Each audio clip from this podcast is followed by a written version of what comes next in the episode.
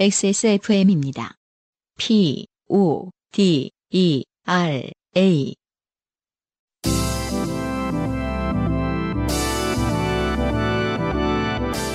요즘은 파파파 팟캐스트 시대.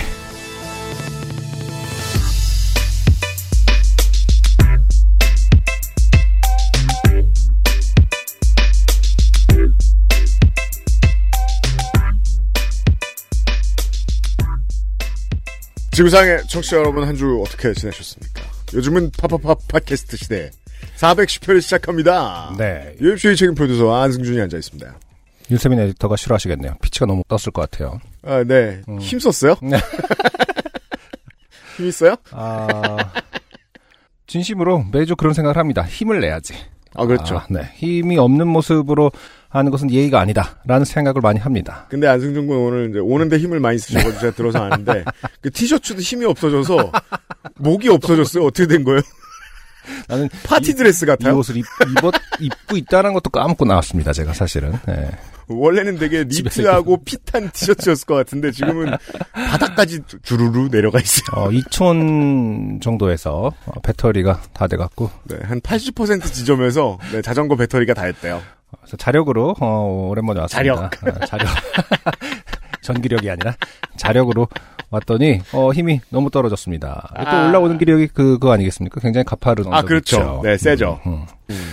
그러면서 아, 왜 이렇게 사는 거지? 라는 생각을 잠깐 했다가 그 왜 이렇게 사는 건지 뭐냐면 배터리를 그두 개를 놓고 잠깐 고민을 했었거든요. 근데 가끔 그런 순간 있잖아요. 내가 왜 방금 그 선택을 했지? 저는 이제 wrong choice라고 늘 표현을 합니다만은 네.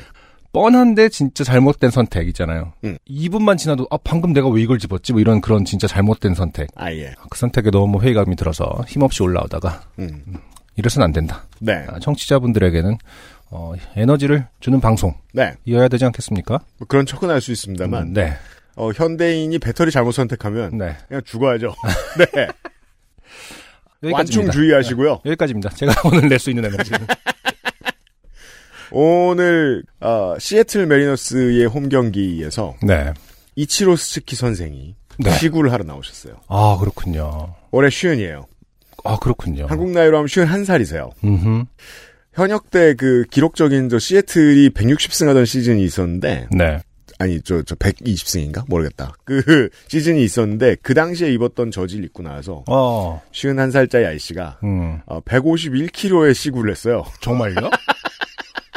좀 가까이서 던- 던진 거 아닌가요?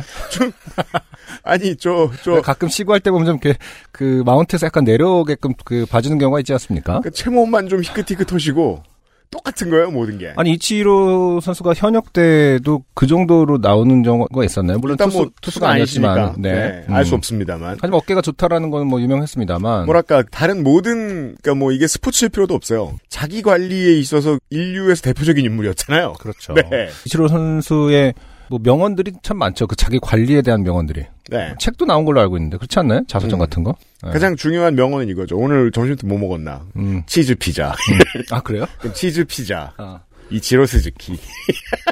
괄호 50. 이렇게 썼는. 음, 아, 그게 무슨 말이죠? 아, 항상 똑같은 컨디션을 유지해야 돼서, 음. 어딜 가나 비슷하고 있으며 맛이 똑같은 메뉴를. 자기에게 영향을 덜 주는 네. 어디가나 있을 수밖에 없는 치즈와 피자를 그래서 먹는다? 기본 피자. 아 그렇구나 인 거죠. 네. 그러니까 아, 그런 정도다 네. 어 그렇군요 네. 아, 한국에서 활동한다면 이제 뭐 말 그대로 뭐 컵라면 정도라고 봐야 되는 거예요 어디가나 사- 쉽게 구할 수 있는 없을 리가 만무한 건 거의 그 정도인가요 참치마요 삼각. 그 정도 같은 거 드신다는 거예요. 음. 그렇죠. 네. 아, 우리도 이 배터리 떨어진다고. 네 힘이 빠져서는 안 되겠다. 그렇죠 너무 높은 곳을 바라보고 이런 소리를 하는 것 같아서 안타깝습니다. 네. 아, 힘을 다 쓰지 않았습니다. 시작해야 되니까요. 네. 살다 보면 당연히 좋게 될 일은 생깁니다. 인생이 고달픈 세계인의 한국어 친구이죠. 최장수 한국어 음악 예능 팟캐스트. 요즘은 팟캐스트 시대가 당신의 이야기를 기다립니다. 당신 혹은 당신 주변의 어떤 이야기라도 좋습니다. 진한 인생 경험 이야기를 적어서 요즘은 팟캐스트 시대 이메일 xsfm25골뱅이 gmail.com 조땜이 묻어나는 편지 담당자 앞으로 사연을 보내주시면 저희가 모두 읽고 방송에 소개되는 사연을 주신 분들께는 커피 비누에서 더치 커피를 주식회사 빅그린에서 빅그린 안티 헤어로스 샴푸를, TNS에서 요즘 치약을, 정치발전소에서 마키아벨리의 편지 3개월권을, 꾸루꾸루에서 꾸루꾸루 요파시 선물 에디션을, QBN에서 보내드리는 사르락토 1개월분을, XSFM이 직접 보내드리는 XSFM 관여로 티셔츠도 선물로 보내드립니다. 요즘은 팟캐스트 시대는 커피보다 편안한 커피 비노 더치커피, 피부의 해답을 찾다, 더마 코스메틱 앤서 19, 진짜 리뷰가 있는 쇼핑몰 로맨틱스.co.kr에서 도와주고 있습니다. XSFM입니다. 오늘은 콜롬비아 수프리모 어떠세요?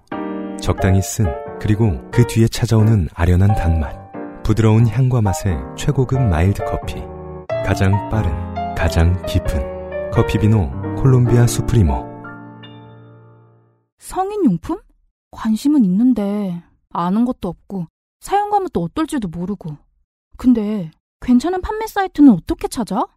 구경이라도 해보고 싶은데 검색도 안 되고 음, 배너 광고 누르기 싫게 생겼어 로맨틱스co.kr 에디터의 신뢰가는 리뷰 거부감 없는 디자인의 성인샵 찾고 있는 모든 건 여기 다 있을 거야 즐겁게 과감하게 로맨틱스 co.kr 사르락토라는 이름은요, 네. 음, 장에 관심이 많은 저에겐 좀, 뭐랄까, 굉장히 투머치의 장명이다. 그래요? 어, 뭔가 약간 사르락토라는 게 일단 약간 그 유산균의 어떤 아, 네, 그렇죠. 항명의 어떤 어두 같은 거죠. 네, 그리고 뭐 네. 락토를 일단 붙여놓고, 거기에 맞는 이름을 거기다가 지었겠죠. 사르락을 하니까 네. 너무 막 그 너무 난 안 돼! 난 안 돼! 너무 작용할 것 같은 가까이 거죠. 오지 마! 저한테 약간 전설의 레전드 같은 장면의 느낌이 나요. 약간 중원부원 같기도 하고 막 락토만으로도 일단 배가 좀 좀 유연해질 것 같은데 거기다 사르락토 하면 아야 그렇게까지는 하지 말자.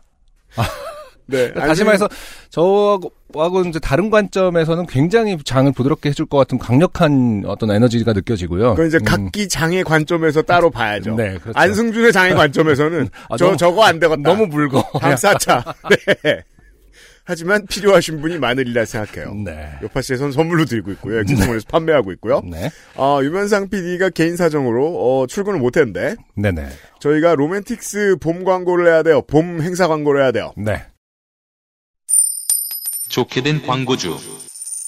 네. 어. 생각해보면 뭐 나쁠 건 없는 게 음흠. 아저씨 셋이 당황하나 네. 아저씨 둘이 당황하나 뭐 비슷합니다. 그렇죠. 로맨틱스 봄맞이 이벤트. 꼭 네. 구경 데이트 갈 때 꼭 챙겨가야 할 것들. 따뜻한 봄 데이트 맞이 10만원 이상 구매 고객 추가 사은품을 증정한대요. 어. 아, 근 한 달입니다. 4월 19일부터 5월 13일이고, 음흠. 로맨틱스.co.kr에서 10만원 이상 구매하신 모든 고객께, 음흠. 10만원이 이제 그, 간단간단한 소품이 아닌 이상 금방 넘어가더라고요. 보니까. 네네. 네네. 네. 어, 5만원 이상 구매 시 증정되는 상품이 따로 있는데, XSFM 고객만 대상으로 10만원 이상 구매 고객은, 아, 뭘 또 드립니다. 네네. 이 사장님이 쓰신 것 같습니다. 사은품을 정할 때마다 항상 고민이 많습니다. 버리지 않으실 말을 하면서도 음. 방송에서 이야기할 수 있는 걸 드려야 하는데 음. 남녀 모두가 사용할 수 있는 걸 고민하다 보니 항상 사은품이 한정되어 있네요 하고 사은품이라고 주셨는데 네네. 어 남녀 모두인 건 맞아요. 네. 하지만 모든 취향에 맞을 수는 없는 물건입니다. 어, 아주 뭐, 저, 제가 같은 취향이 아닌 저에겐 굉장히 새로운 제품이에요. 이번에 준비한 사은품은 저온초입니다. 검색해보니까 네. 흔한 물건은 아니에요. 저온초. 저온초. SM 할 때 많이들 사용하는 제품인데, SM 플레이를 할 때 많이들 사용하는 제품인데, 몸에 촌농을 떨어뜨려도 뜨겁지 않습니다. 그럼 그러니까 이 이제- 지점, 저가 처음 알았습니다. 뜨거우려고 한 것이 아니었군요. 그럼 뭐 하려고 한 거예요? 여기서 이제 윤세민을 바라봐도 별로 어, 얻을 게 없을 수도 있다. 어, 모르죠. 제가 네. 무슨 할 말이 있어 아니, 모르죠. 지금. 사실 취향은 우리가 모르는 채로 근데- 살고 있으니까. 아, 그래서 이제 뜨거운데 응. 너무 뜨겁지 않아요. 음. 아 그러면 이제 피부가 약한 사람들인데 내가 그런 취향은 있다. 덜 좋은 거 아니냐라는 거죠.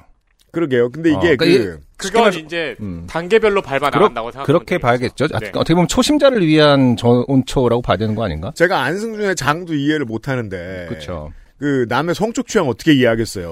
음, 아니 근데 저- 저는 이제 이해라기보다 편견을 깬, 그러니까 편견에 놀란 거죠. 아 이게 뜨거우려고 한 게 아니라 다른 어떤 감이 있나? 뭔가. 그래서 그 문제였죠. 입장으로 보려고 음, 그 아스라, 그러니까 언제 떨어지나에 그거를 즐기는 건가, 사실은? 이 소위 말하는 SMO 음, 음. 뭐 혹은 이제 뭐 저 이 BDSM 전문가들의 블로그를 뒤져봤어요 오늘 아침에 아, 음. 그렇군요. 봤더니 이 사람들이 제일 중요하게 여기는 게 안전이잖아요 안전. 네. 그래서 저온초를 사용할 때 주의점에 대해서 되게 여러 아, 가지 얘기하더라고요. 안전. 그렇죠. 왜냐하면 파라핀이 녹는 온도가 낮을 뿐 불은 불이므로 아, 불은 불이니까. 예. 네. 여전히 천이 주변에 있으면 조심해야 되고 음. 네. 음. 그러니까 쓸 때 더 위험할 수도 있다는 거죠. 그런 얘기를 많이 해놨더라고요. 음. 네. 어떻게 보면 그 온도도 온도겠지만 긴장감일 수도 있겠네요. 불을 다룬다라는 개념과 음. 언제 떨어질지 상대방은 모르는 채로 음. 그러게요. 자극을 그 철학의 준다던가. 영역이라 어, 아마 그런 게 있겠죠. 그렇게요. 네. 그러- 흔한 그러게요. 말이지만 이 음. 취향도 천편일률적이지 않습니다. 당연하죠. 당연하죠. 네. 음, 그렇군요. 제가 너무 어, 천편일률적으로 생각을 했나 봅니다. 제가 뜨거운 것이 좋아. 뭐 이런 느낌. 그거는 그냥 사우나 가서 생각할 문제고 시원하네. 뭐 녹는다. 뭐 이런 느낌. 섭씨 약 52도의 촛불 연소 온도는 피부를 태우지 않으며 스릴을 즐길 수 있는 제품입니다. 그렇군요. 요걸 주신대요. 어, 요 취향과 먼 사람 입장에서 그걸 생각하게 되죠. 이걸 받았을 때 그렇죠. 그냥 초로 쓸 수 있느냐. 집이 아, 그럴 전기 수도 있겠다. 나갔을 어. 때 쓸 수 있는 것 같습니다. 음. 어쨌든 뭐 섹시얼한 상황에 쓰는 거기 때문에 아, 네, 섹시한 향도 날 테고요, 그렇죠? 뭐, 뭐, 냄새가 그렇겠죠. 그냥 일반적인 차, 나쁘지 않을 그 초의 겁니다. 냄새도 아닐 것 같고 향기도. 네. 음. 근데 처음에 이제 봄맞이 이벤트. 그래서 꽃구경 데이트 갈 때 꼭 챙겨가야 할 것들. 이제 이렇게 해서 사고 나서 이제 그 사은품인데. 네. 음, 오해를 할 수 있을 것 같아. 요 꽃구경을 이제 어, 천편일률적으로 생각한다면. 꽃밭에서 음, 그러니까 야외. 안 뭐 됩니다. 이렇게 세- 생각하셔서. 예, 지금 올 봄도 지금 비가 많이 안 어, 와서 지금 안 돼요, 안 돼, 안 돼. 네. 예, 아직까지 건조한 상태에서 어, 네. 야외에서 어, 초를 사용하라 뭐 이런 뜻은 아니고요 저희가 네, 네. 그렇습니다. 구경이 다 끝나고 나서 숙소에서. 안전, 한 곳에 가서 네, 혹은 좀 더 도시화된 음. 밀폐된 곳, 그러니까 사실 이것도 완강기가 있고 소화기가 있는. 그 천편일률적인 편견인데 네. 꽃구경을 갔다가 네. 각자의 집으로 갔으면 음, 중간에 무슨 일이 있던 거죠. 음, 아 그렇죠. 아, 네, 그렇죠. 네. 각자의 집으로 가지 않고 음, 어 어디 한 사람 집으로 갔다. 네. 이랬을 때 쓰시면 되는 거고요. 네. 4월 19일에서 5월 13일까지입니다. 네. 한 달 정도의 이벤트 기간이네요. 여기서 제가 생각하는 건 사장님의 고충. 음, 본인 취향과 멀거나 무관한 것들도 겁나 테스트해 보시는 걸로 알고 있어요. 음, 그쵸, 그쵸. 아무튼 로맨틱스 제품에 대해서 좀 궁금하신 분들은 네. 로맨틱스라는 게 이제 좀 어렵지 않습니까? 길고? 네. 음, 그러니까 그냥 요파씨를 쳐서 SN. 링크 찾기가 얼마나 도배가 쉬운지. 되어 있습니다. 어, 그 김에 또 이제 요파씨 검색도 하시고 뭐 그러면 좋을 것 같아요. 네. 음, 일단은 로맨틱스 검색은 요파씨라는 단어로 충분히 가능하다. 그리고 특히나 이 저가형 소품들의 경우에는 퀄리티 걱정돼가지고 아무거나 못 사는데 이 상황에서 큐레이션이 됩니다. 네네. 로맨틱스.co.kr에서 행사를 하고 있습니다. 확인해 주시고요. 네.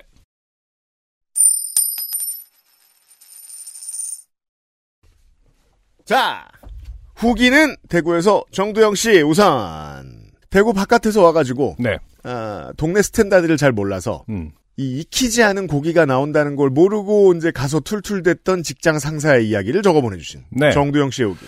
자, 코로나 격리가 끝나고 첫 출근길 XSFM에서 제 이름이 나와 깜짝 놀라서 요파 씨 제목을 보니 생고기가 보이네요. 그렇죠. 코로나 격리 해제 선물을 받은 것 같아 기쁜 아침입니다. 음. 안녕의 말씀에 제가 항상 팀장님께 조심하고 있다는 게 느껴지다니 다행이라 생각했습니다. 사회생활은 무의식 속에서도 실수를 하면 안 되거든요. 흐흐. 이게 이제 이렇게 갈리죠 사람이 뭐. 음. 무의식도 통제하는 사람 네네. 그리고 그쵸. 어, 사무실만 벗어나면 그냥 더러워지는 음. 사람.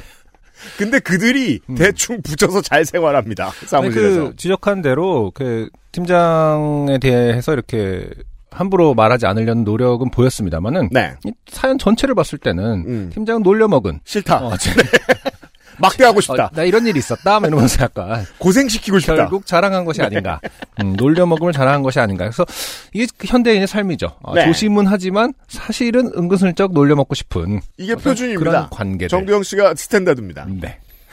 어, 그런 것을 느낄 수 있었습니다. 음. 말씀드린 생고기는 유형이 말씀하신 대구에서 뭉티기라 불리는 메뉴입니다. 음. 두 분은 코로나 잘 피하시고 항상 건강하십시오. 땡이소 옆 생고기집 사진 첨부 드립니다. 그러고 보니 가게 이름에 꾸이가 들어가서 더, 더 오해를 했었다는 얘기도 빠졌네요.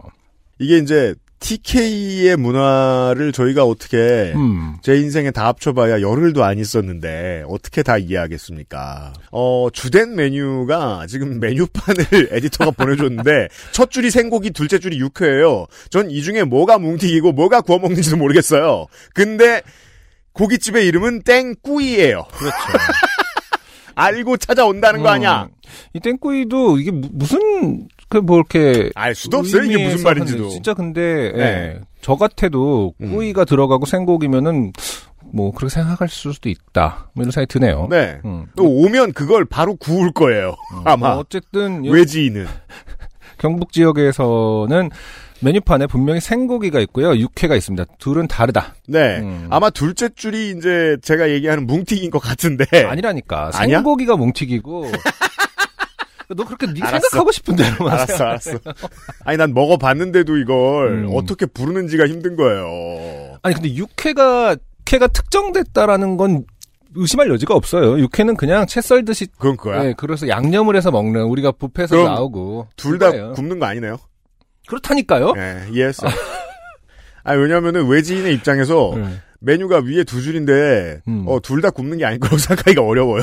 진짜로. 저도 그렇게 생각한 거야. 그게 이제 어. 구이잖아, 네, 구이. 그게 저 입장에서는 가게 이름이. 음, 그게 저 입장에서는 좀뭐 그까 확실한 거죠. 아 이쪽은 뭉태기도 먹고 어떻게 보면 육회는 분명히 아마 양념이 돼 있을 겁니다. 그러니까 네. 쉽게 말해서 양념된 것과 아닌 것의 차이일 가능성이 높습니다. 음. 음. 그러니까 식감도 아예 다르고요. 네. 대신 그 뭉티기는 굉장히 그 장에 포인트가 있기 때문에 아, 그렇죠. 찍어 먹는 장. 그렇죠. 어, 그렇기 때문에 육회랑 완전히 다른 음식이라고 봐야겠죠. 음. 음, 그래서 메뉴가 두 개 있을 법하다. 네. 지금 뭐 그 경복권에 계신 분은 뻔한 얘기를 왜 이렇게 길게 하느냐 2주 동안.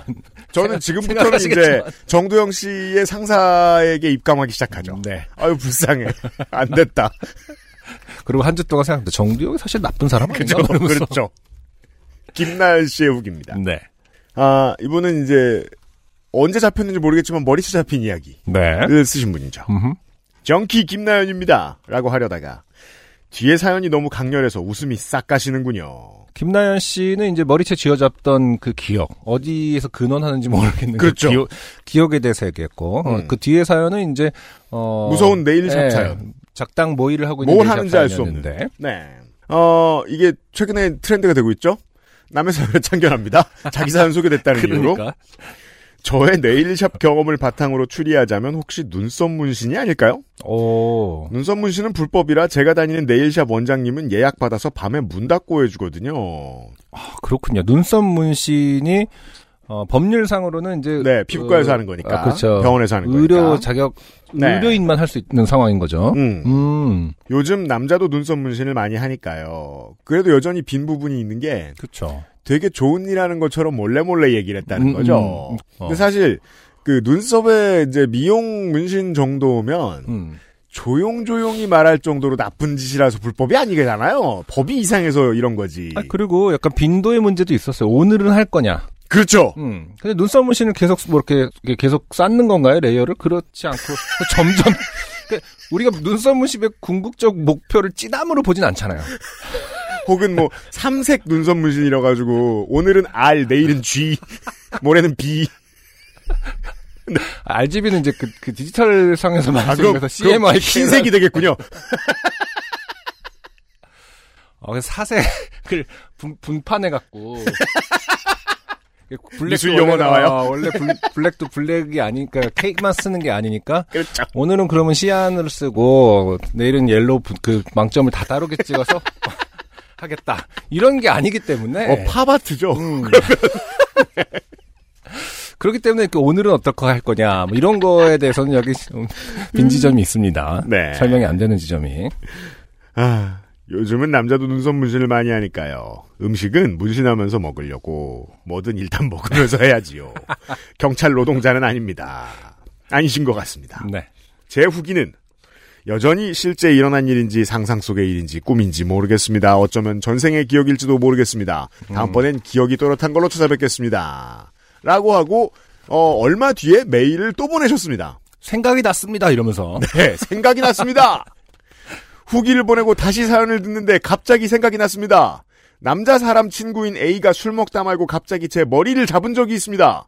물론 저도 그 녀석의 짧은 머리를 악착같이 잡았죠. 하지만 길어서 잡기 쉬운 제 머리와 달리 짧고 뻐등뻐등한 녀석의 머리는 자꾸 제 손가락을 빠져나갔습니다. 둘이 머리를 잡고 술상에 엎어져서는 네가 가라 네가 먼저 새끼야를 소리질렀지요. 음, 네가 정확하게 지금 네가 나라라고 했는데 이게 지금 사투리일 수도 있어요. 그러니까요. 아 이게 노아라구나 노아라. 노아라겠죠. 아, 네. 현실은 아주 아팠습니다. 마침내 서로의 머리를 놓고 씩씩거리며 그 자식을 보며 분하다는 생각을 했습니다. 아마도 분함이 잡혀도 아프지 않고 나도 잡기 쉬운 뽀글머리 언니로 대체해서 정신승리 꿈을 꿨나 봅니다. 아 새롭게 킹받네요. 자 여기까지 읽고 오늘 여러분 어떤 생각이 드시는지 모르겠지만 네. 저는 이렇게 생각합니다. 음. 김나연 씨는 정키일 가능성이 높습니다. 여전히 기억이라 할 수 있는 상황이 아니죠. 네. 감각 어느 매. 음. 네.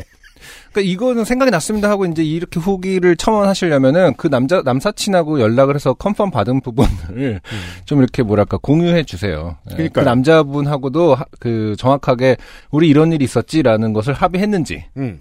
음, 다시 말해서 여전히 이게 판타 환상 속의 얘긴지 아닌지도 모호하지 않습니까? 뭐 어디서 언제 뭘 했는지. 아, 그러니까요. 네. 아, 그리고 우리 박사 사연. 아 그렇죠. 지난주는 아니고 지지난주였던 것 같습니다. 그죠? 네. 이승훈 씨의 후기. 안녕하세요. 이승훈입니다. 별 기대 없이 넋두리처럼 쓴 사연이었는데 채택이라니 깜짝 놀랐네요. 진심이 담겨 있었거든요. 음, 사연 후기. 학이 없는 자영업자가 회사 다니는 박사님 앞에서 감히 지어서는 안 되는 표정이라는 게 뭐였을지 저도 궁금합니다. 혹시라도 그런 표정을 인스타에 올려주신다면 참고하고 앞으로 조심하겠습니다. 네. 하면서. 에디터가 대본 끝에 뭘 박아놨는데, 저도 네. 동의하는 게, 생각나는 건 그 유명한 손담비 씨 표정 뿐이죠.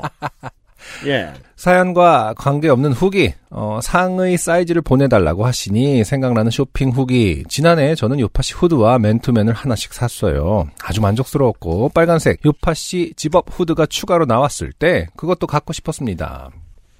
타이밍을 놓쳐서 못 사고 있다가 재고털이 하는 때에 빨간색 요파시 집업 후드가 뜬 걸 보고 아싸 하고 결제했는데 빨간색 그알실 맨투맨이 왔네요. 제가 주문을 잘못했더라고요. 이걸 어쩌지 하다가 미루어두고 아직 제 차 트렁크에 그대로 있을 텐데 어, 생각난 김에 꺼내서 입어봐야겠습니다. 네. 네. 좋으실 거예요. 그리고 올해인지는 모르겠지만, 기획은 하고 있어요, 또. 네. 그 다음 작품을. 지금 이 사연과 관계없는 후기를 이렇게 그 길게 네. 어. 기술한 걸 읽어놓고 나니까 음. 아, 약간 또 역시 어, 이승훈 씨가 좋은 사람이 아닐 수도 있겠다라는 생각이 드는 게 굉장히- 표정은 어, 꼭 봐야겠다. 물론 공개방송할 때 꼭 오시라. 농담입니다만은 어, 너무 맥락과 상관없는 얘기를 길게 써주 그리고 저희를 향해서 최대한 다양한 표정을 어. 보여주세요. 자. 아, 본인이 주문 잘못했고 안 입어놨다 안 입고 있었다라는 음. 점 과연 과연 저희가 그렇게 기분 좋은 얘기인지를 잘 모르시는 것 같아요. 그래서 그 차 트렁크에 음. 그대로 계속 놔뒀다 몇달몇년 1년 넘, 넘게 아니겠습니까 지금? 그렇죠. 음. 그러니까 샀는데 내가 원한 게 아니라서 그냥 안 입고 있어라는 네. 말을 음. 아, 굳이 음. 우리에게 네. 어, 하는 것은 표정을 봐야겠다. 어. 어떤 표정으로 얘기하는지가 좀 아, 궁금해진다. 자. 그리고 저를 되게 오랫동안 그 고민하게 만들었던 곽지연 씨의 음. 일본의 10년 사신 곽지연 씨의 어 일본 발음 혐오 사연 있잖아요. 사연을 읽고 관련된 듣고. 후기가 많은데 아 그렇군요. 그 중에 개민석 씨의 후기를 음. 안승준님께서 외국어 팟캐스트라도 자신이 좋아하는 분야라면 들리더라는 말에 일본어 팟캐스트를 좀 들어봤어요. 네. 제가 일본어를 조금 할 줄 알지만 그렇게 자신은 없었거든요. 음. 근데 얼마 전에 재밌게 봤던 애니메이션 관련 에피소드를 들으니까 진짜 잘 들리더라고요. 새로운 취미를 갖게 해주셔서 감사하고요. 아, 공감해 주셔서 저도 기쁩니다. 정말, 예. 저도 요즘에 다 새롭게, 어, 그런 팟캐스트를 들으면서 음. 새로운 취미를 가졌다라는, 어, 생각이 들거든요. 갑자기 사연도 아닌 메일을 쓰는 이유는 애초에 문자를 어떻게 발음하느냐는 정답이 없는 거 아닐까 하는 생각이 들어서입니다. 음흠. 한국어 단어 중에는 한자어가 상당히 많잖아요. 근데 이 발음들은 대체로 중국어의 발음을 한국인이 어떻게 수용했느냐인 걸로 알고 있습니다만. 예를 들어 식이라는 중국어 한자는 중국어로 시 비슷한 발음으로 알고 있는데 이건 한국은 식이라고 수용하고 일본은 쇼쿠로 수용한 거죠. 네. 제가 중국어를 전혀 몰라서 잘못 인식하고 있는 건지도 모르겠습니다. 일본인인 아내가 katkonto라는 감기약을 사오라고 하는데 알고 보니 한국에도 많이 판매하는 갈근탕이라는 한방 감기약이더라고요. 네. 약국 앞에서 지난번에 듣던 요파 씨 사연이 생각나서 바로 메일을 보내봅니다. 네. 네. 음, 중국어와 중국어의 수용까지도 이제 건드렸습니다. 굉장히 이제 광범위하게. 왜냐하면 이거 조금 생각을 발전하면 음, 한자 문화권이 단어를 어떻게 읽느냐로 발전할 수밖에 없죠. 아, 그렇습니다. 어, 판도라의 상자가 열리는 것이 아닌가. 많은 공부 노동자들이 요파시 청취자 아, 그건 그렇고. 네, 그리고 언어- 저도 맞아요. 이게 네. 또 도움이 된 게, 음. 아, 결국 질문은 그거 하나로 오거든요. 네. 곽지원 씨는 왜 그 질문을 스스로에게 길게 던지지 않았을까? 내가 뭘 분노로 바꿔놓고 있지 지금? 실제로는 그냥 호기심을 가져야 하는 문제인데. 음, 예. 왜냐하면 이제 개민석 씨가 입장이 비슷하죠. 아, 배우자가 일본인이시고 그러네요. 하니까 음. 도움을 주셔서 감사합니다. 네. XSFM입니다. 얼굴빛이 왜 그래? 웃는 걸로 부족하면 밝혀줄게. 엔서 나인텐이니까. 정제수 대신 유자 농축액으로 피부를 밝고 투명하게. 단 하나의 해답. 엔서 나인텐 유자 바이오엠. 봄 할인이 액세스몰에서 이어지고 있으니까 앤서 19 페이지도 참고해 주시고요. 네. 아, 곽지연 씨의 그 사연 덕분에 음. 많은 이야기들이 왔는데 네. 그 중에는 아, 프랑스 시골 구석에서 공부노동하고 앉았는 네. 홍소라 씨도 있어요. 아, 그렇군요. 오랜만에 듣는 이름이네요. 안녕하십니까. 일본에 사시는 곽지연 씨의 사연을 듣다가 저의 오랜 경험과 아주 최근의 경험이 떠올라 메일을 적습니다. 언어와 관련된 건 아니고 문화 코드에 대한 것입니다. 네. 바로 머리색. 즉 어떤 색이 사회적 위치와 때 및 장소에 적절하다고 여겨지는가 하는 것이지요. 어, 흥미롭습니다. 안승준 군 다른 머리색을 해본 적이 있습니까? 그럼요. 어, 저도 대학교 때는 네. 어, 제가 대학교 때 이제 회색 머리가 좀 유행을 했습니다. 아 그래요? 네. 그 예의 그 주유소 습격 사건 뭐 이런 그때가 이제 90년대 후 90년대 후반, 말이죠. 후반에 99년 이제- 음, 00년쯤에 2000년 영화였을 초반이잖아요. 거예요. 네, 뭐 그럴 때 이제 회색 머리나 뭐 노랑 머리 이런 것들이 유행을 했을 때 네. 저도 완전히 회색 머리로 한 적 있죠. 탈색 음. 세 번 하고 음. 어, 그다음에 이제 회색을 입히는. 아 그래요? 네. 음. 그래서 제가 그 얘기 했지 않았습니까? 사실 제가 이제 피부가 좀 약한 편이에요. 피부 네. 묘기증이라고 기묘증이라고도 하고 묘기증이라고도 표현을 하는데 음. 한자에 쓸묘자랑 일어날 기라, 기를 써서 묘기증 쓰는 대로 일어난다. 네. 예, 그런 증상을 갖고 있을 아, 정도로 그런 예, 이름이군요. 여기다가 이제 팔뚝에다가 어 UMC라고 쓰면은 UMC가 이제 조금 쓰면은 이렇게, 음. 이렇게 부어오릅니다. 근데 전 국민의 한 2, 3%는 갖고 있다고 알고 있는데. 음, 아 그래요. 초중고 때 친구 중에도 그런 문제가 있던. 그쵸, 뭐, 샤프로 이렇게 쿡 찍어서, 한, 이렇게 막, 수없이 찍은 다음에 선생님 두드러기 났어요 할 수 있습니다. 왜냐면 진짜 찍은 다음에 어마어마하게 일어나거든요. 음. 음.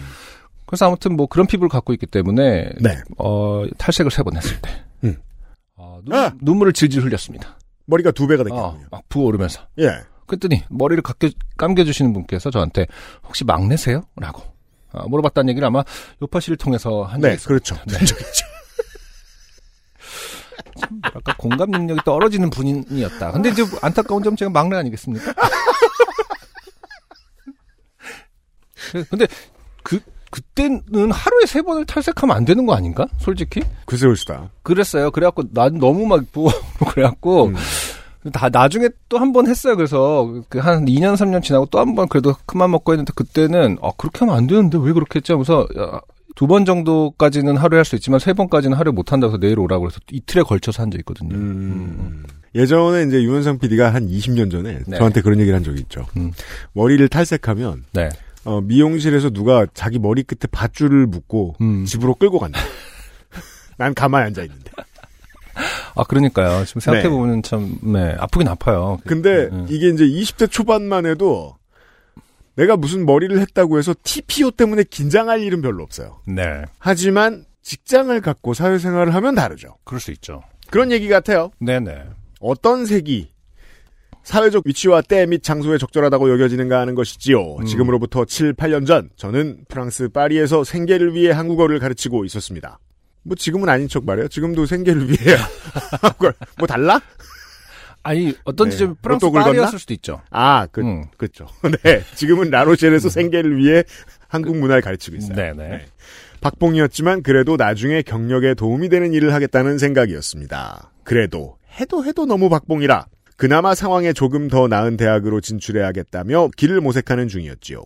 여러 학교에 이력서를 냈고 심지어 면접까지 본 곳도 있었지만 대학에서 가르친 경력이 없어서 끝끝내 좌절되곤 했습니다. 그런 나날을 보내던 차에 무슨 바람이 불어서인지 머리를 백금발로 탈색했습니다. 아, 어. 이거 플래티넘이라고 하지요? 그래요. 백금발이라는 게 모르겠습니다. 백금발은 뭐 이렇게 그런 정말- 말 많이 쓰던 것 같은데. 음. 백금 아 백금 아 그 그 백금 네, 네, 네. 음, 음. 음. 장장 8번에 걸친 탈색으로 머릿결이 무지하게 상했지만 태어나서 처음 해보는 이토록 밝은 색에 뿌듯해하고 있던 바로 그날. 이거 진짜 세게 하면 이제 은색으로 보이고 흰색으로 보이고 그러죠. 네네 음, 음, 제가 그렇게 치면 저도 딱 이 백금발색이었는 것 같은데요 음, 어, 근데 여덟 번을 해 탈색을 음. 헐. 파- 파리의 한 대학교에서 한국어 강사를 채용한다는 공고가 떴습니다. 네 이미 전부터 준비해놓은 이력서와 자소서가 있기에 바로 보냈고요. 이틀날, 이튿날인가 면접을 보자고 연락이 왔습니다. 다시금 가슴이 두근거렸습니다. 이번에야말로 대학으로 진출할 수 있을지도 모른다는 마음에 희망 회로를 돌리며 면접에 입을 옷을 고르기 시작했지요. 그리고 거울을 본 순간, 아, 망했다. 백금발의 아시아인이라니. 나를 진지하게 보지 않겠지? 머리를 다시 염색해야 하나? 아니, 한 달에 걸쳐 겨우 만든 머리인데, 머리도 다 상했는데 내가 이렇게까지 해야 하나? 프랑스인데 괜찮지 않을까? 그래도 아시아인이 백금발이면 이상하게 보지 않을까? 게- 지금 같은 질문 두 번째 합니다. 네. 백금발의 아시아인 세 번째 말합니다. 백금발의 아시아인이라니 나를 진지하게 반- 진지하지 않게 보겠지. 이렇게 생각이 챗바퀴를 돌았습니다. 이게 그 서울에 계셨으니까 서울에 계속 살았으면 네. 어, 이 생각에 아시아인이라는 개념이 들어갈 일은 없죠. 음, 그렇죠. 예, 음. 그냥 백금발의 노원 구민이라니 뭐 이- 이렇게 생각하면 그건 큰 결격 사유가 되지 않거든요. 아닌가 이 사람 도봉구 사람 너무 많은 걸 말하나 내가? 어.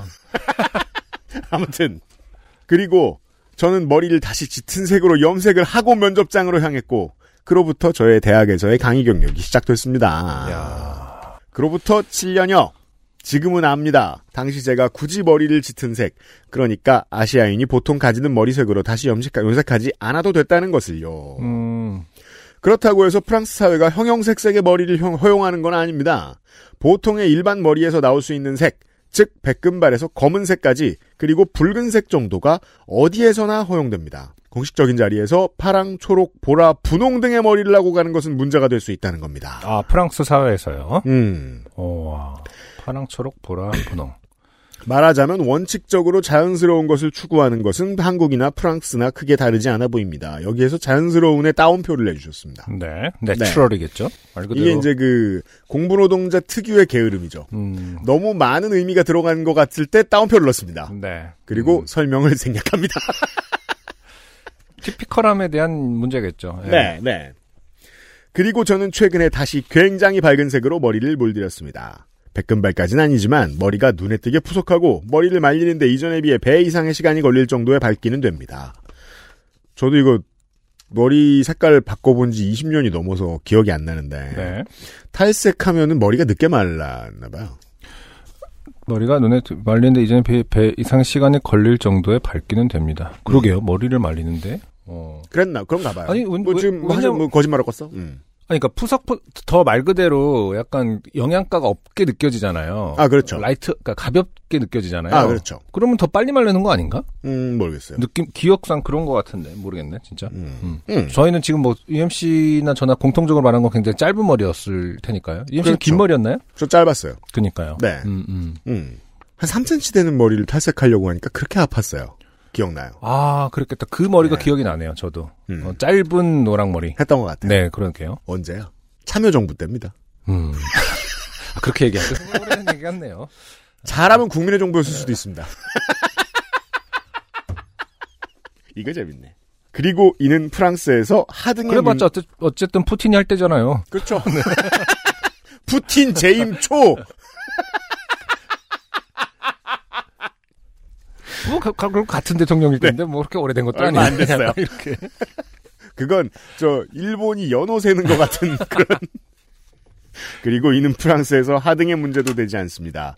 문제를 삼은 건 오히려 저였습니다. 며칠 전 한국의 대사급 인사가 저희 학교를 공식 행사를 위해 방문했습니다. 대사급 인사는 제가 알기로 대사가 있어요. 네.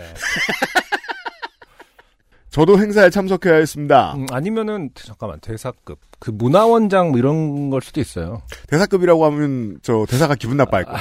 그러겠죠. 문화원장 그렇죠. 그러니까 뭐 영사 뭐 이런 양반이 하긴 네. 그러게요. 대사급은 진짜 대사가 막 그거 말고 누구지?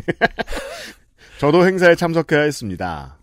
그 아무래도 한국 교수님이고 그 한국학을 가르치다 보면 이런 칠해해야 될 때가 있을 거예요. 그러게요. 예. 그런데 7년 전 그때와 같은 고뇌가 저를 찾아오더라고요. 이번에는 머리색을 다시 바꾸진 않았지만 아 전 이유를 알죠. 음. 정규직이거든요. 안 무서워요. 제가 할 수 있는 최대한의 클래식한 복장을 갖추고 머리도 단정하게 정리했습니다. 그리고 다리가 아파 신지 못하던 구두도 신었습니다. 그 누구도 저에게 지적 당부를 하거나 비슷한 신호조차 보내지 않았습니다. 하지만 한국의 문화 코드를 잘 알고 있는 저는 프랑스에서 그 오랜 시간을 보낸 후에도 누군가 프랑스 문화 스위치를 내리고 한국 문화 스위치를 올리기라도 하듯 한국식으로 돌아가더군요. 네. 해외에서 생활 많이 하다가 이제 한국인의 경우 음. 한국 어르신을 만난다. 네. 이럴 때 갑자기 먼 데서 자기를 끌어와서 가두게 되는 경우들이 다 있나 봐요. 음. 예. 이게 잘못된 거라 말하는 건 아닙니다. 두 나라의 문화 코드에 익숙하고 필요에 따라 이를 적용할 수 있다는 게 큰 이점일 수 있습니다. 다만 이러한 제 모습이 생경하게 느껴졌습니다. 두 나라 문화 사이에 어느 지점을 살면서 저의 생활과 행위, 태도 등의 양상은 때로 한국에, 때로 프랑스에 더 가까워집니다. 그리고 이로 인해 가끔은 참 외로워집니다. 음. 그럴 수 있겠어요. 네. 오랜만에 인사드리면서도 하나만큼은 달라지질 않았네요. 바로 외로움이지요. 외로움을 달리는 친구 요파 씨의 감사함을 전하며 줄입니다. 라로셸에서 홍소라 드림. 네. 네. 오랜만에 반가웠습니다. 홍소라 씨였어요. 네. 음, 머리색과 관련한 음, 문화의 차이. 가장 중요한 이슈는 외로움인 것 같아요. 네. 요파 씨를 듣는 건 차치하고서라도 음. 뭐 이런 식으로도 생각해 볼 수 있겠죠. 그냥 나 혼자 떨어진 방금 뭐 이민 왔고 유학 온 양반이야. 네. 아, 그런 사람도 이제 집에 오면 어, 내가 살던 곳 문화. 음. 집 밖에 나가면 내가 살게 된 곳 문화 음. 정착하느라 힘들잖아요. 네네. 예. 그 왔다 갔다 스위치 내리고 올리고 할 거 아니에요. 음. 그리고 더 흥미로웠던 건 저는 이제 정착촌을 이루고 살아가는 이민자 커뮤니티였던 네. 것 같아요. 음. 온 동네가 이 동네 문화예요. 음. 근데 동네 바깥으로 나가면 다른 문화예요. 음, 코리아타운 같은. 그리고- 차이나타운 같은. 예, 10년, 20년 지났죠? 내 음. 고향에 돌아오죠? 음. 다른 문화예요. 그렇죠. 예. 음. 그냥 우리 동네 문화만 남은 거예요. 맞아요. 음. 이러면 세 번 외롭죠. 서로 다른 느낌으로. 어. 음. 맞아요. 그런 분들이 많을 것 같아요, 우리 청취자들 중에. 예. 저는 한편 또 이런 부분에 어, 집중하게 됩니다. 뭡니까? 어, 색깔. 색깔. 파랑, 초록, 보라, 분홍 등의 머리는 안 어쨌든 된다. 문제가 된다. 그러니까 텔레토비는 안 말대로 된다. 어떤 인종도 그런 머리를 실제로 갖고 태어나진 않으니 그런 색깔을 갖고 그 분야인가 태어나는 봐요. 건가 봐요. 음. 저는 최근에 그런 생각을 한 적이 있습니다. 우리 우리의 이제 어머님들 특히 음. 어, 연세가 많으신 분들 시니어들이 그 염색을 종종 하시지 않습니까? 어, 그럼요. 근데 그분들도 그냥 예를 들어서 이제 뭐 흰, 아, 흰머리가 너무 이제 많아졌으니까 검은색으로 하지 않고 조금씩 베리에이션을 준단 말입니다. 그게 예전하고 되게 많이 다르죠. 다르죠. 네. 그러니까 그분들 사이에서는 어디까지를 허용하고 어디까지는 와 너무 심한 거 아닌가 뭐 이렇게 되는지 왜냐면 굉장히 보라색 계열도 많이 쓰세요 요즘에 어머니들은 이게 이제 90년대, 00년대 어른, 그 이전의 어른하고 음. 지금 10년대 어른들이 한국에서 가장 다른 지점이죠. 네. 어차피 염색은 하겠어. 어. 근데 색깔 이렇게 많아. 근데 옛날에는 막 TV 광고에서 그 염색약 광고하면 아름다운 갈색이라 그랬어요. 음, 아름다운 갈색 머리 있지 않습니까? 우린 알아요. 어. 우리 국민의 정부 때 젊었던 사람들이니까. 네. 그때도 백친이었어요. 근데 그 개념을 이제 우리 엄마 아빠로부터 분리해낸 거죠. 지금의 엄마 아빠들이. 음. 예. 사러 갔더니 음. 보라색도 있고 파란색도 초록색도 쓰시고. 있거든. 네. 그래서 어르신들 머리 색깔이 좀 더 과감합니다 요즘. 음, 음. 한국은 그렇게 변하고 있어요. 그러니까요. 젊은 층보다 어- 어른들의 색깔이 굉장히 다양해지고 그 시도들을 많이 하시는 것 같더라고요. 그래서 이걸 이해 못하는 3, 40대가 꼰대처럼 어른들을 봐요. 아 그럴 수 있죠. 왜 저래 노인네가? 지금 제 질문도 그러니까 그 호기심도 그런 부분이거든요. 음. 아, 저 커뮤니티에서는 어느 정도까지가 파격이라고 생각하고 아예 그런 게 없을 수도 있는데 나는 파격의 기준을 정하고 있죠 스스로가 이제. 네. 네. 그러니까 내가 예순 다섯이고 친구들이 다 60대예요. 음, 그러면 친구들은 다 이해하는 거예요. 왜냐면 다 염색을 해야 되고 그렇죠. 다 사러 가서 무슨 색깔 여러 색깔 있는 걸 봤으니까 다 같은 입장을 처해봤으니까. 근데 3, 40대는 안 처해봤잖아요 그걸. 음, 그러니까. 그러니까 모르는 거예요. 왜 색깔을 저렇게 하죠 어르신들이? 이유가 있습니다. 근데 이제 그 모르겠어요. 다른 나라에 비해서 염색 문화가 좀 발달해 있다고 보는 편인데 아, 그래요? 특히 이제 노인들에게. 음, 왜냐면 음. 다- 그쪽 다른 문화권에서 그렇게 흰머리를 가리려고 하는지 혹은 그냥 놔두는 편이 아닌가. 아 흰머리를 다시 노란색으로 염색하는 경우는 없을 것 같지 않아요? 저는 이제 어릴 때 이제 해외 이런저런 잡지를 보다가 갈색으로. 아, 그런 느낌은 받았어요. 어, 어. 염색이 시장이 활성화 안 된 나라는 없다. 하긴 뭐 모를 일이죠 제가. 그 제가 이제 불만은 그거거든요. 한국은 저 수염과 관련된 그루밍 제품이 되게 적잖아요. 음. 그래서 그 수염 전용 염색약들이 잘 없어요. 예. 그렇죠. 아, 그거 외국인 꽤 많이 있어요? 팔립니다. 아, 네. 그렇구나. 어 그럼 나도 한번 해볼까. 요새 그 생각하죠. 저도 그렇단 말이에요. 아, 막내인데 또 오는 거 아니야? 탈색은 안 해요. 근데 흰색하고 어떤 색깔이 겹쳐지는 그 지점이 사실 굉장히 아름답거든요. 그, 아, 그렇죠. 그 변형도 굉장히 베리에이션도 진짜 맞아요. 많고. 그게 네. 좋잖아요. 그래서 그런 모습이 좀 보기 좋더라고요. 시니어들이 그 어르신들이 예, 이렇게 흰 머리인데 막 그 보랏빛이 살짝 돌고 맞아요. 막 초록빛이 도는 걸 보면은 되게 좀 예뻐 보여요. 네. 좀 재밌는 지점이었어요. 최근에서야 제 눈에 띄는 어떤 그런 변화였습니다. 홍소라 씨 다음번에 한국 오시면은 어, 어르신들 머리 색깔 한번 유심히 보세요. 네. 그분들이야말로 프랑스에서 안 통할 성역이 없다. 네. 프랑스에서 배척당할 머리들을 예, 종로에서 보실 수 있을 거예요. 오늘의 첫 사연이었어요. 네. XSFM입니다. 오늘 커피 드셨나요? 원두커피 한 잔 어떠세요? 정확한 로스팅 포인트, 섬세한 그라인딩, 원두 그 자체부터 프렌치 프레스까지 모든 추출에 맞춰진 완벽한 원두. 당신의 한 잔을 위해 커피비노가 준비합니다. 가장 편한, 가장 깊은 커피비노 원두커피. 지금 우리가 사랑할 시간 로맨틱스 co.kr 로맨틱스는 X로 끝납니다. 네. 김난옥 씨의 사연. 최근에 백수가 되어 할 일도 없고 많이 찐 살도 빼고 싶어서 아침 저녁으로 3살 먹은 반려견을 데리고 뒷산을 헤매는 것이 취미가 되었습니다. 좋죠. 산에서 보내는 시간이 하루 평균 3시간 정도 되는 관계로 관계로 덕분에 올봄 꽃구경 잘하고 있습니다. 어, 개와 산다는 것의 현대인의 가장 큰 장점이죠. 음. 트레이너를 두고 살게 됩니다. 그리고 어쨌든 산에 가면은 정말 볼 거는 많습니다. 음. 꽃. 꽃. 곤충. 저 같은 경우는 뭐 곤충도 좋아하고요. 음. 제가 기억났어요. 음. 이 꽃에 관심을 가지다 보니까 네. 이런 것들 다 알게 됩니다. 꽃을 보고 이제 검색도 해보고 음. 그러다가 알게 되죠. 어, 지금 필 꽃이 아닌데 지금 폈다. 음. 이건 이제 기후 위기의 증거이기도 그렇죠. 한 거죠. 네. 이런저런 많은 생각들을 하다가 음. 예를 들어 뭐 우리 동네에서 본 꽃이다. 네. 근데 어디 먼데 저 공원 가서 걔랑 갔다가 거기에도 보여. 음. 그럼 와 이거다 이러면서 바보같이 좋아하고 그러다가 문득 떠올랐습니다. 학부 때 친구들이 음. 윤중로에 가자 그래요. 그렇죠. 예, 서울 지방의 사람들은 꽃 보자고 하면서 여의도에 갑니다. 네. 가요. 저는 지겹기 그지없어요. 사람만 많고 음. 아무것도 없고 네. 담배도 못 피게 하고 음. 사진은 겁나 찍고 네네. 시장도 안 하고 왔는데 꽃밖에 없고 음. 되게 지겨워했던 기억이 나요. 음. 지금 가면 신날 거예요.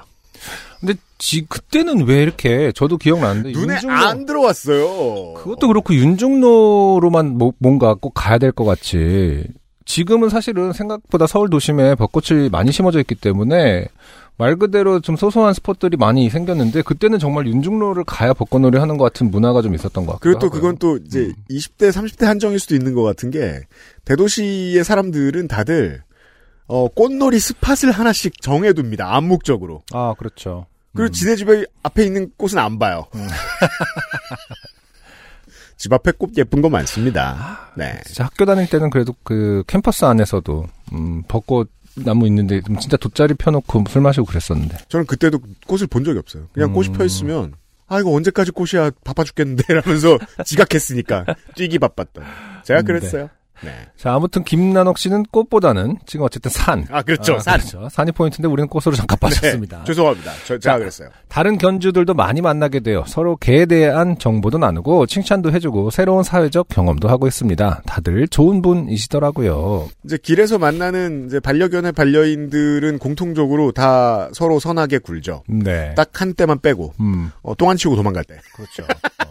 그런 사람 너무 많아요. 저도 가끔 이제 보면은 가- 같이 산책시키는 분들이 서로가 이제 댕댕이들이 서로 이렇게 인사를 할 때, 아 그렇죠. 음, 이렇게 서로 이제 덕담을 해주시더라고요. 네. 혹은 이제 뭐 아이스브레이킹 한마디씩 나눕니다. 네네. 네. 음.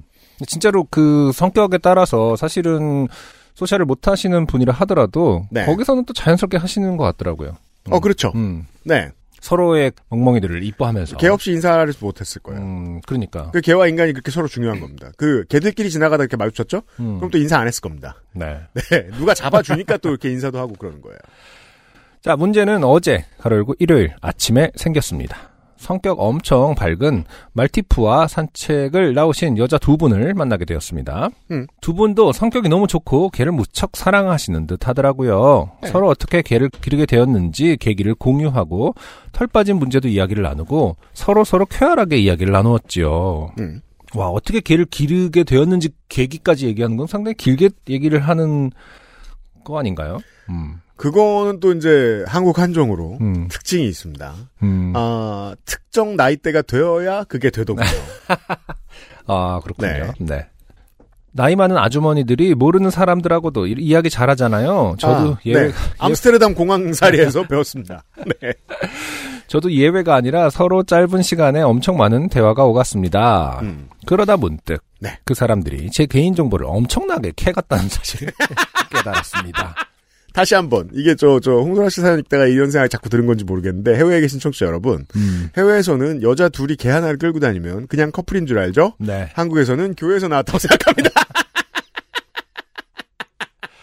자, 나이 및 결혼, 유무, 직업, 가족 관계, 기타 등등 그들의 마지막 질문은 여자분, 교회 안 다니시죠? 입니다. 아, 잘못 걸렸구나라는 생각이 들었지만 이미 늦은 듯 합니다. 늦었다 생각할 때가 가장 빠른 때다. 라는 말도 있듯. 늦었지만 수습을 위해 어머니가 권사님이시고 아버지는 안수 집사이시다. 친가회가 모두 장로교 목사를 배출한 걸출한 기독교 집안임을 강조하였습니다. 하지만 그들에게 저는 일요일 아침에 교회를 가지 않고 개를 산책시키러 나온 무교도인 것입니다. 실제로 저는 모태신앙에 신심 깊은 집안에 살고 있지만 몇 년 전에 신을 버리고 무교로 개종하였습니다. 과학을 믿기로 결정하였지요. 음, 전도를 하기로 마음먹은 그들에게 제 속이 다 보였나 봅니다. 네. 자기들이 다니는 하나님의 교회, 아, 주석에 달려있네요. 60년대 국내에 생긴 신흥종교, 네, 에디터가 알려줬습니다. 네, 가로열고 2단. 이건 장로교의 저 정의인가요? 음, 네, 그렇다고 하는군요. 설립자 안땡홍을 재림 그리스도라고 안땡홍 사후에는 장땡자라는 사람을 어머님 어머니 하나님으로 추앙. 길에서 누가 전도하는데 어머니 하나님이나 하나님의 신부 얘기를 꺼내면 하나님의 교회임. 아, 이 경우 장로회에 다니는 교인은 더욱 적극적인 전도 대상이 됨. 그렇군요. 알아두십시오. 네. 하나님의 교회에 대해 열심히 설파를 하더군요. 어찌어찌 하다가도 이미 전번도 따인 상태였습니다. 자, 어찌어찌 하다가라고는 말 속에 어, 굉장히 깊게 숨고 싶겠지만 네. 준 건 본인이다. 네. 속으로 바보 천치라고 자책을 하였지만 이미 늦은 몸 끝까지 아주 밝게 웃으며 그들이 건네준 전도지를 주머니에 잘 갈무리하여 놓고 전화는 차단해야겠다는 생각을 속으로 품으며 나 교회 나오라고 안 하실 거죠? 라고 큰 소리로 아, 큰 소리랍니다. 교회 나오라고 안 하실 거죠? 라고 큰 소리로 그 아주머니에게 묻고 여자- 아주머니. 여자분 네. 안 해요. 라는 대답을 듣고 하산하였습니다. 아무 의미도 없는 말이잖아요. 아, 하산. 네. 그러니까 해- 안 해요, 해요. 이거는 전형적인. 네. 메아리로는 해요, 해요가 다시 돌아오는. 그건 뭐 요즘 어, 선거 시즌이니까 음. 저 공천해 주실 거죠 같은 쓸모없는 질문입니다. 네. 과연 차나 한 잔 하자며 전화가 올 것인가 떨리는 마음으로 전화기를 쳐다보고 있습니다. 읽어주셔서 감사합니다. 아, 이렇게 끝나는군요. 네. 김나옥 드림. 아주 가벼운 음. 어, 전도 장르였습니다. 네. 아, 그렇군요. 이렇게 강아지 산책을 시키면서도 하는 패턴이 있나 보군요. 그러게 말이에요. 네. 그럼 강아지도 전도에 동원된 거잖아요. 그렇죠. 어떻게 보면은. 예. 음, 그렇게 볼 수밖에 없습니다. 네네. 네. 그러니까 그 이제 매일 저녁 산책을 나가면서 어, 이웃들을 만나고 인사를 하게 되죠. 음흠. 하지만 웬만해서는 두 마디 이상을 안 하게 됩니다. 네. 그러니까 둘이 이제 누가 먼저 냄새를 맡느냐, 음. 뭐 누가 짖느냐 이런 거에 따라서 그러니까요. 성격이 이래요 저래요 음. 얘기하고 끝이거든요.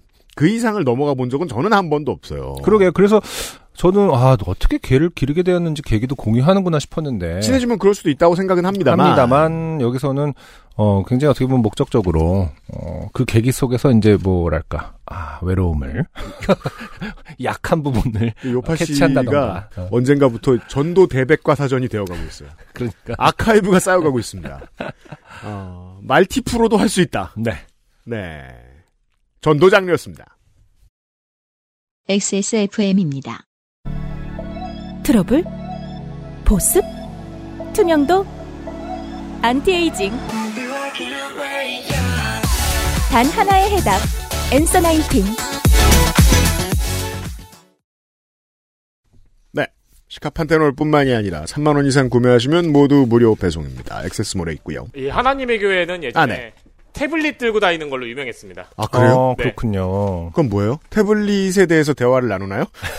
우리 태블릿은 그- 말을 잘 듣고 이거 봐라 어머니 하나님이라는 개념을 만들었잖아요. 네 그거를 설명하기 위해서 굉장히 정황한 설명을 음. 하는 걸로 유명해요. 아. 태블릿을 보여주면서. 근데 핵심은 이제 태블릿이 유행을 타던 시점에 그걸 선택했다라는 거죠 지금 핵심은 그 네. 디바이스를 그래서 이제 그 과학적으로 보인다거나 그죠 디지털 디바이스가 좀 더 거부감을 주나 보다라고 해서 내부에서 논의를 통해서 음. 개로 바꾸자. 생명체로 네. 아 그 개는 뭔 고생입니까? 그러니까 나중에 그런 것까지 나오면 좀 슬프겠어요 그러니까 어떤 특정 그종 견종을 네. 어, 산책시키는 두 명을 조심하라. 그럼 그런 저- 것까지 묶어서 이렇게 파- 편 사람들에게 편견을 주면은 음. 정말 개 입장에서 얼마나 슬픈 일입니까? 전도하시는 분들은 어, 제발 개한테 잘하십시오. 네. 그거만 돼도 불만 없습니다. 속을 사람은 속거든요. 그건 저희가 알 일이 아니죠. 그러니까 김나옥 씨처럼 대충 버틴 분들은 뭐 다행인데 아닌 분들 저희가 뭐 어떻게 구제합니까? 끝으로 자 김도원 씨의 사연 어, 충청권 장르죠 네. 보시겠습니다. 음. 안녕하세요. 요새 날이 좋네요. 이 요새 날이 좋네요. 아, 아, 예. 날이 어, 어, 중부의 언어로는 음, 거절이죠 거절. 날이 좋네. 예전에 이제 그 다리박레어가 이제 사랑한다는 뜻뭐 이런 그런 게 있었지 않습니까? 그 북에서는. 네. 제 친구 A는 남동생과 본인 부모님과 함께 살고 있는 4인 가정 소속입니다. 네. A가 대학생이던 어느 주말. A는 여느 때와 마찬가지로 저녁을 먹고 거실에 들어누워 무땡도전을 시청하고 있었습니다. 네. 그런데 옆에 계시던 A 아버지의 핸드폰이 울렸습니다. 음. 한창 재밌는 부분이었는데 A는 시끄러운 벨소리가 예능을 방해하자 조금 짜증이 났대요.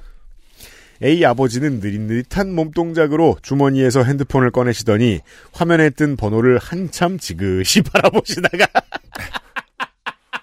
저 이런 디테일 너무 좋아요. 네. 꼭. 지그시. 이게 뭐야 라면서 한참 보는 사람들 이 있죠. 그리고 좀 멀리 봅니다. 네. 2초 뒤부터 귀찮다는 듯이 전화를 받으셨습니다. A 아버지의 첫 마디는 귀찮음과 짜증을 압축한 A 아버지였습니다. 여보시오. 전화 너머 남자의 목소리가 조금 들리니 A 아버지는 A 아버지 점점점. 몇째유? 라고 부르셨고, 전화 속의 남자는 조금 당황한 투였다고 합니다. 이어서 A 아버지는 A의 얼굴과 천장을 번갈아 보시다가 A 아버지 그놈 나도 못 본 지 꽤 됐는디? 진짜 둘째 맞아요? 라고 하셨습니다. 전화 속의 남자는 더더욱 당황한 투로 뭐라고 했고, 아버지는 A의 얼굴을 보시며 A 아버지 에이, 첫째는 그냥 날백수인디 그 값이 너무 비싸서 안 되겠슈. 눈 바가지요. 라고 하셨다고 합니다. 아, 지금 이게 보이스피싱인 거죠? 그러 보이, 보이죠. 네. A는 점점 무땡도전보다는 아버지의 통화 내용이 신경 쓰이기 시작했습니다. 전화 속에 남자가 흥분해서 떠들어댔지만 아버지는 이내 알아서 하시오라는 말과 함께 전화를 끊으셨습니다. A는 너무 궁금해서 아버지에게 대체 무슨 전화였냐고 물어봤습니다. 아버지의 통화 내용은 다음과 같았습니다. 아, 그대로 해석해 주시는 거군요. 네. 어? 복귀했습니다. 복귀. 네. 네. A 아버지 아버지 여보시오. 남자 음. 서툰 한국어. 당신 아들을 내가 데리고 있다. 음. 내일 오후 1시까지 5천만 원을 주지 않으면 다시는 아들을 보지 못할 거다. A 아버지, 몇째유? 남자. 어, 두, 두, 두, 둘째다. 아, 근데 이 몇째유 할 때 이제 그 김도원 친구의 묘사에 따르면 아버지가 A를 한번 보고 천장을 한번 봤다. 그러니까 이제 다른 한 놈은 이렇게 진짜 그 실제로 그 회상을 해야 되는 아 걔가 지금 아, 저 그거 뭔지 압니다. 어, 누가 나이가 더 많더라? 영 관심이 없을 때. 너 몇 살이지? 음, 네가 물어보자니 첫째냐, 신뢰 갖고. 둘째냐. 그런 부모 많이 봤습니다, 제가. 네. 남자. 어, 두, 두, 두, 둘째다. A 아버지. 그놈은 나도 못 본 지꽤 됐는데 진짜 둘째 맞아요? 남자. 그, 그럼 첫째다. 첫째는 그냥 날백수인지 그 값이 너무 비싸서 안 되겠시오. 너무 바가지요. 남자. 이게 이제 첫째가 A인 거죠. 음, 그렇죠. 바로, 그렇겠죠. 옆- 바로 옆에 있는. 어. 남자. 아니, 뭔 놈의 부모가 아들 목숨값이 비싸대. 미친 거 아니야? 다시는 아들을 못 봐도 좋은 거냐? 라고. 삑삑삑. 음, 음, 음. 과로 욕으로 추정. A 아버지. 알아서 하시오. A 남동생은 그 당시에 군대에 가 있었고 아 군대가 있었는데 천장 이렇게 한참 본 거군요. 여기 한번 네 얼굴 보고 그 다음에 군대는 천장. 까먹을 수도 있어요. 음, 한동안 못 보긴 했는데 어디 있다더라. A의 남동생은 그 당시 군대에 가 있었고 A는 바로 아버지의 눈앞에 있었으니 보이스피싱범의 어설픈 협박이 먹힐 리가 없었습니다. A는 아버지의 통화 내용을 듣고 무땡도전보다 더 웃기다고 웃었다고 합니다. 물론 A 어머니께서는 자식 귀한 줄 모른다고 A 아버지의 등짝을 찰지게 갈기셨다고 하고요. 네. 나중에 휴가 나온 동생도 그 이야기를 전해 듣고 한바탕 웃었다고 하네요. 그러다 A의 동생이 문득 궁금해져서 아버지께 그럼 우리 형제의 적정가는 얼마냐고 여쭤봤답니다. 네. 아버지는 무심하게 A 아버지 원뿔 원 창고 대방출이요. 하고 방으로 들어가셨고 네. A는 남동생과 함께 또 한참 웃었다고 하네요. 그런데 왜 이야기는 막상 써놓고 보면 별로 안 웃길까요? A한테 들었을 때는 엄청 웃었는데 말이에요. 글로 써놓고 보니 싱겁네요. 안녕히 계세요. 빠염. 네. 네. 아무래도 진짜 이런 그 방언들은 진짜 그 맛있게 하는 그런 사람이 하- 해야 좀 진짜 그 차이가 좀 크죠. 네, 저도 뭐 그쪽을 잘 못합니다만은. 그래서 저도 농축산인한테 물어볼까 하다가 아 그분이 충청도 네이티브시니까. 아 그렇죠. 아닙니다. 그냥 김도원 씨가 글을 못 쓰신 거고요.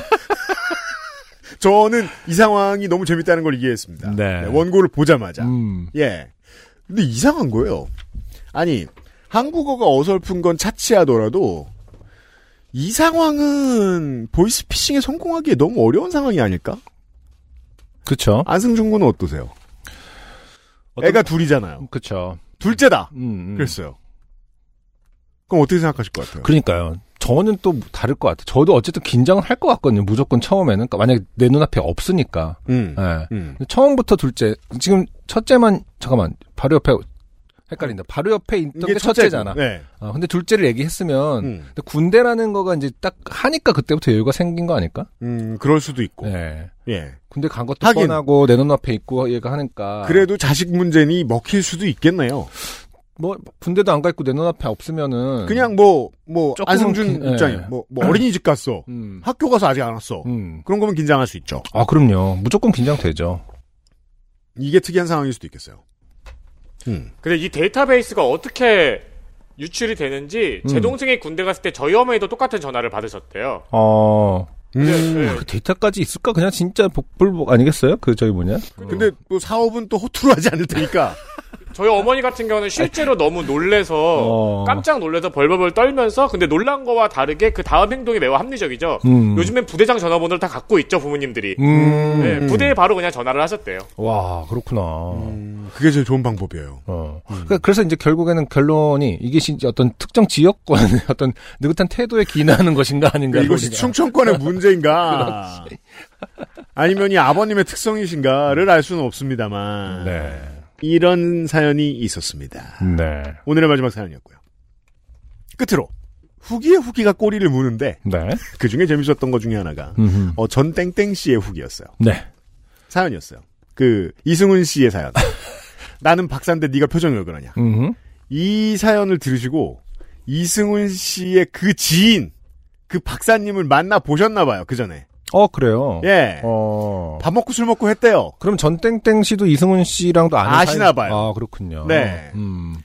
그래서 만날 때에도 이 박사님이 음. 내가 땡씨인데 연구실에서 모두가 나를 땡박사라고 부른다 음. 라는 농담을 하고 하고 음. 집에 가자마자 만나고 집에 가자마자 전화로 이것저것 참견을 하고 막 그러길래 음. 왜 소개해준다고 처음 만나면은 그때부터 연인이 된 것처럼 구는 사람도 있잖아요. 그런 사람이었나 봐요. 네. 예. 음. 그래서 이제 거리를 뒀다 이런 사연이었어요. 그리고 그 다음에 얼마 지나지 않아서 이 사람이 다른 사람하고 연애를 하던데 소셜을 봤더니 음. 애인의 졸업 사진을 올리면서 땡땡대 졸업식 이제 석사와 박사 커플이라고 써 있었다는 사연. 어. 근데, 이었습니다. 그러네. 굉장히 그걸 중요하게 생각하긴 했군요. 네, 아마 그 땡 박사라는 부른다라는 게 농담이 되려면 음. 어, 박씨 정도가 돼야 되는 거 아닐까요? 그나마 60년대 기준 정도 어, 그박 박사라는 게 너무 웃기지. 나 박 박사다 뭐 이런 그런 아니면 어, 아니면 저 학위성애자죠. 음. 네, 대충 그건 알겠습니다. 네네. 네, 다만 뽑히지 않았던 이유는 어, 사연자가 매우 모럴리스인 분이기 때문이었다. 네. 아 그래요? 네. 왜냐면 이분이 지난번에 우리 공개 방송할 때, 어, 술 먹어도 되냐고 물어가지고, 저한테 혼난 분이에요. 어디다가 술 먹어도 되냐고 물어봤어요? 그 공개 메일? 방송 하는 데에서. 메일을 통해서? 아니요. 아니면은 그, 그, 저 행사 할 때. 리허설 시간에 아니면 줄 서 있을 때 잠깐 마주쳤을 때요? 제 기억에는 그, 그, 1부에서 2부 넘어가는 시간이었던 것 같기도 해요. 음. 아무튼 행사장이었어요. 네네. 그래서 제가 웃으면서 말하면서 얼마나 성질이 났겠습니까? 음. 근데 이분이 사연을 쓸 때마다 자기소개를 그렇게 합니다. 술 그때 먹었던- 술 먹어도 되냐고 물어봐서 물어봤던 혼났던 사람이다. 사람입니다. 네. 네.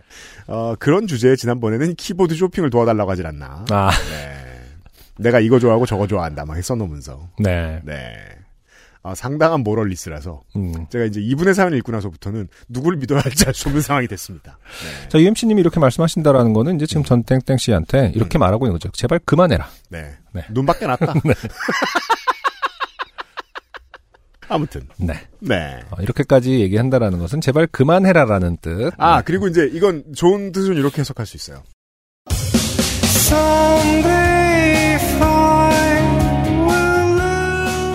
이제 저 거리두기 해제가 코앞이잖아요. 네.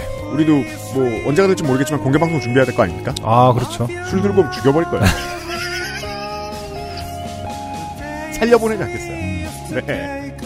다시 만날 날을 준비하자는 의미로 네. 전땡땡 씨를 조리 돌렸습니다. 오늘자로 이제 사실은 18일부로는 지금 녹음하는 날짜로는 거리두기가 이제 해제됐고 그렇습니다. 마스크 착용 의무만 아직까지 그렇죠. 2주의 유예를 뒀죠. 네. 음, 우리는 실내에서 마스크를 쓰고 그렇죠. 만납시다. 네. 네. 또 이제 사실은 또 언제 다시 한번 루틴이 돌아온다라는 네. 또 얘기가 있고 하니까 가을쯤이나 뭐 이럴 때 음. 돌아올 수도 있다고 하잖아요. 그렇잖아요. 음, 새로운 파도가. 네. 그럼 뭐 결국 여름 정도로 준비해야 되는 거 아닙니까? 그러니까 우리는 늘 조심하면서 네. 준비해야겠다는 생각을 하고 있습니다. 네네. 네. 근데 이게 이 모든 흥행이라는 것이 네. 2년 동안 다 참고 있었죠. 그렇죠. 그래가지고 우리한테 자리가 있을지 모르겠어요. 음, 준비는 아, 그럴 해보려고요. 수도 있겠다. 네. EMC님의 입장에서는 유튜브로 하는 것보다는 공개방송이 훨씬 편하게 느껴지나 봐요. 안 하는 게 더 재밌지 않을까요? 아, 네, 그쵸? 음. 우리가 네 윤정수석하고 에디터하고 열심히 준비해 보겠습니다. 네 소식을 조만간 전해드리죠. 음. 네. 이런 2년 동안 못했던 이야기를 전해드리면서 410번째 요즘은 팟캐스트 시대를 마무리 짓도록 하겠습니다. 그럼에도 불구하고 몸이 아프면 우리가 지금 저 출근 못한 사람도 있고 그렇잖아요. 네. 여러분들도 마찬가지일 거 알아요. 네, 조심조심 하시면서 생활하십시오 언제나. 안승준과 유엠씨였고요. 윤세민 에디터 편집하겠습니다. 요즘은 팟캐스트 시대입니다. 감사합니다. XSFM입니다. P, O, D, E, R, A.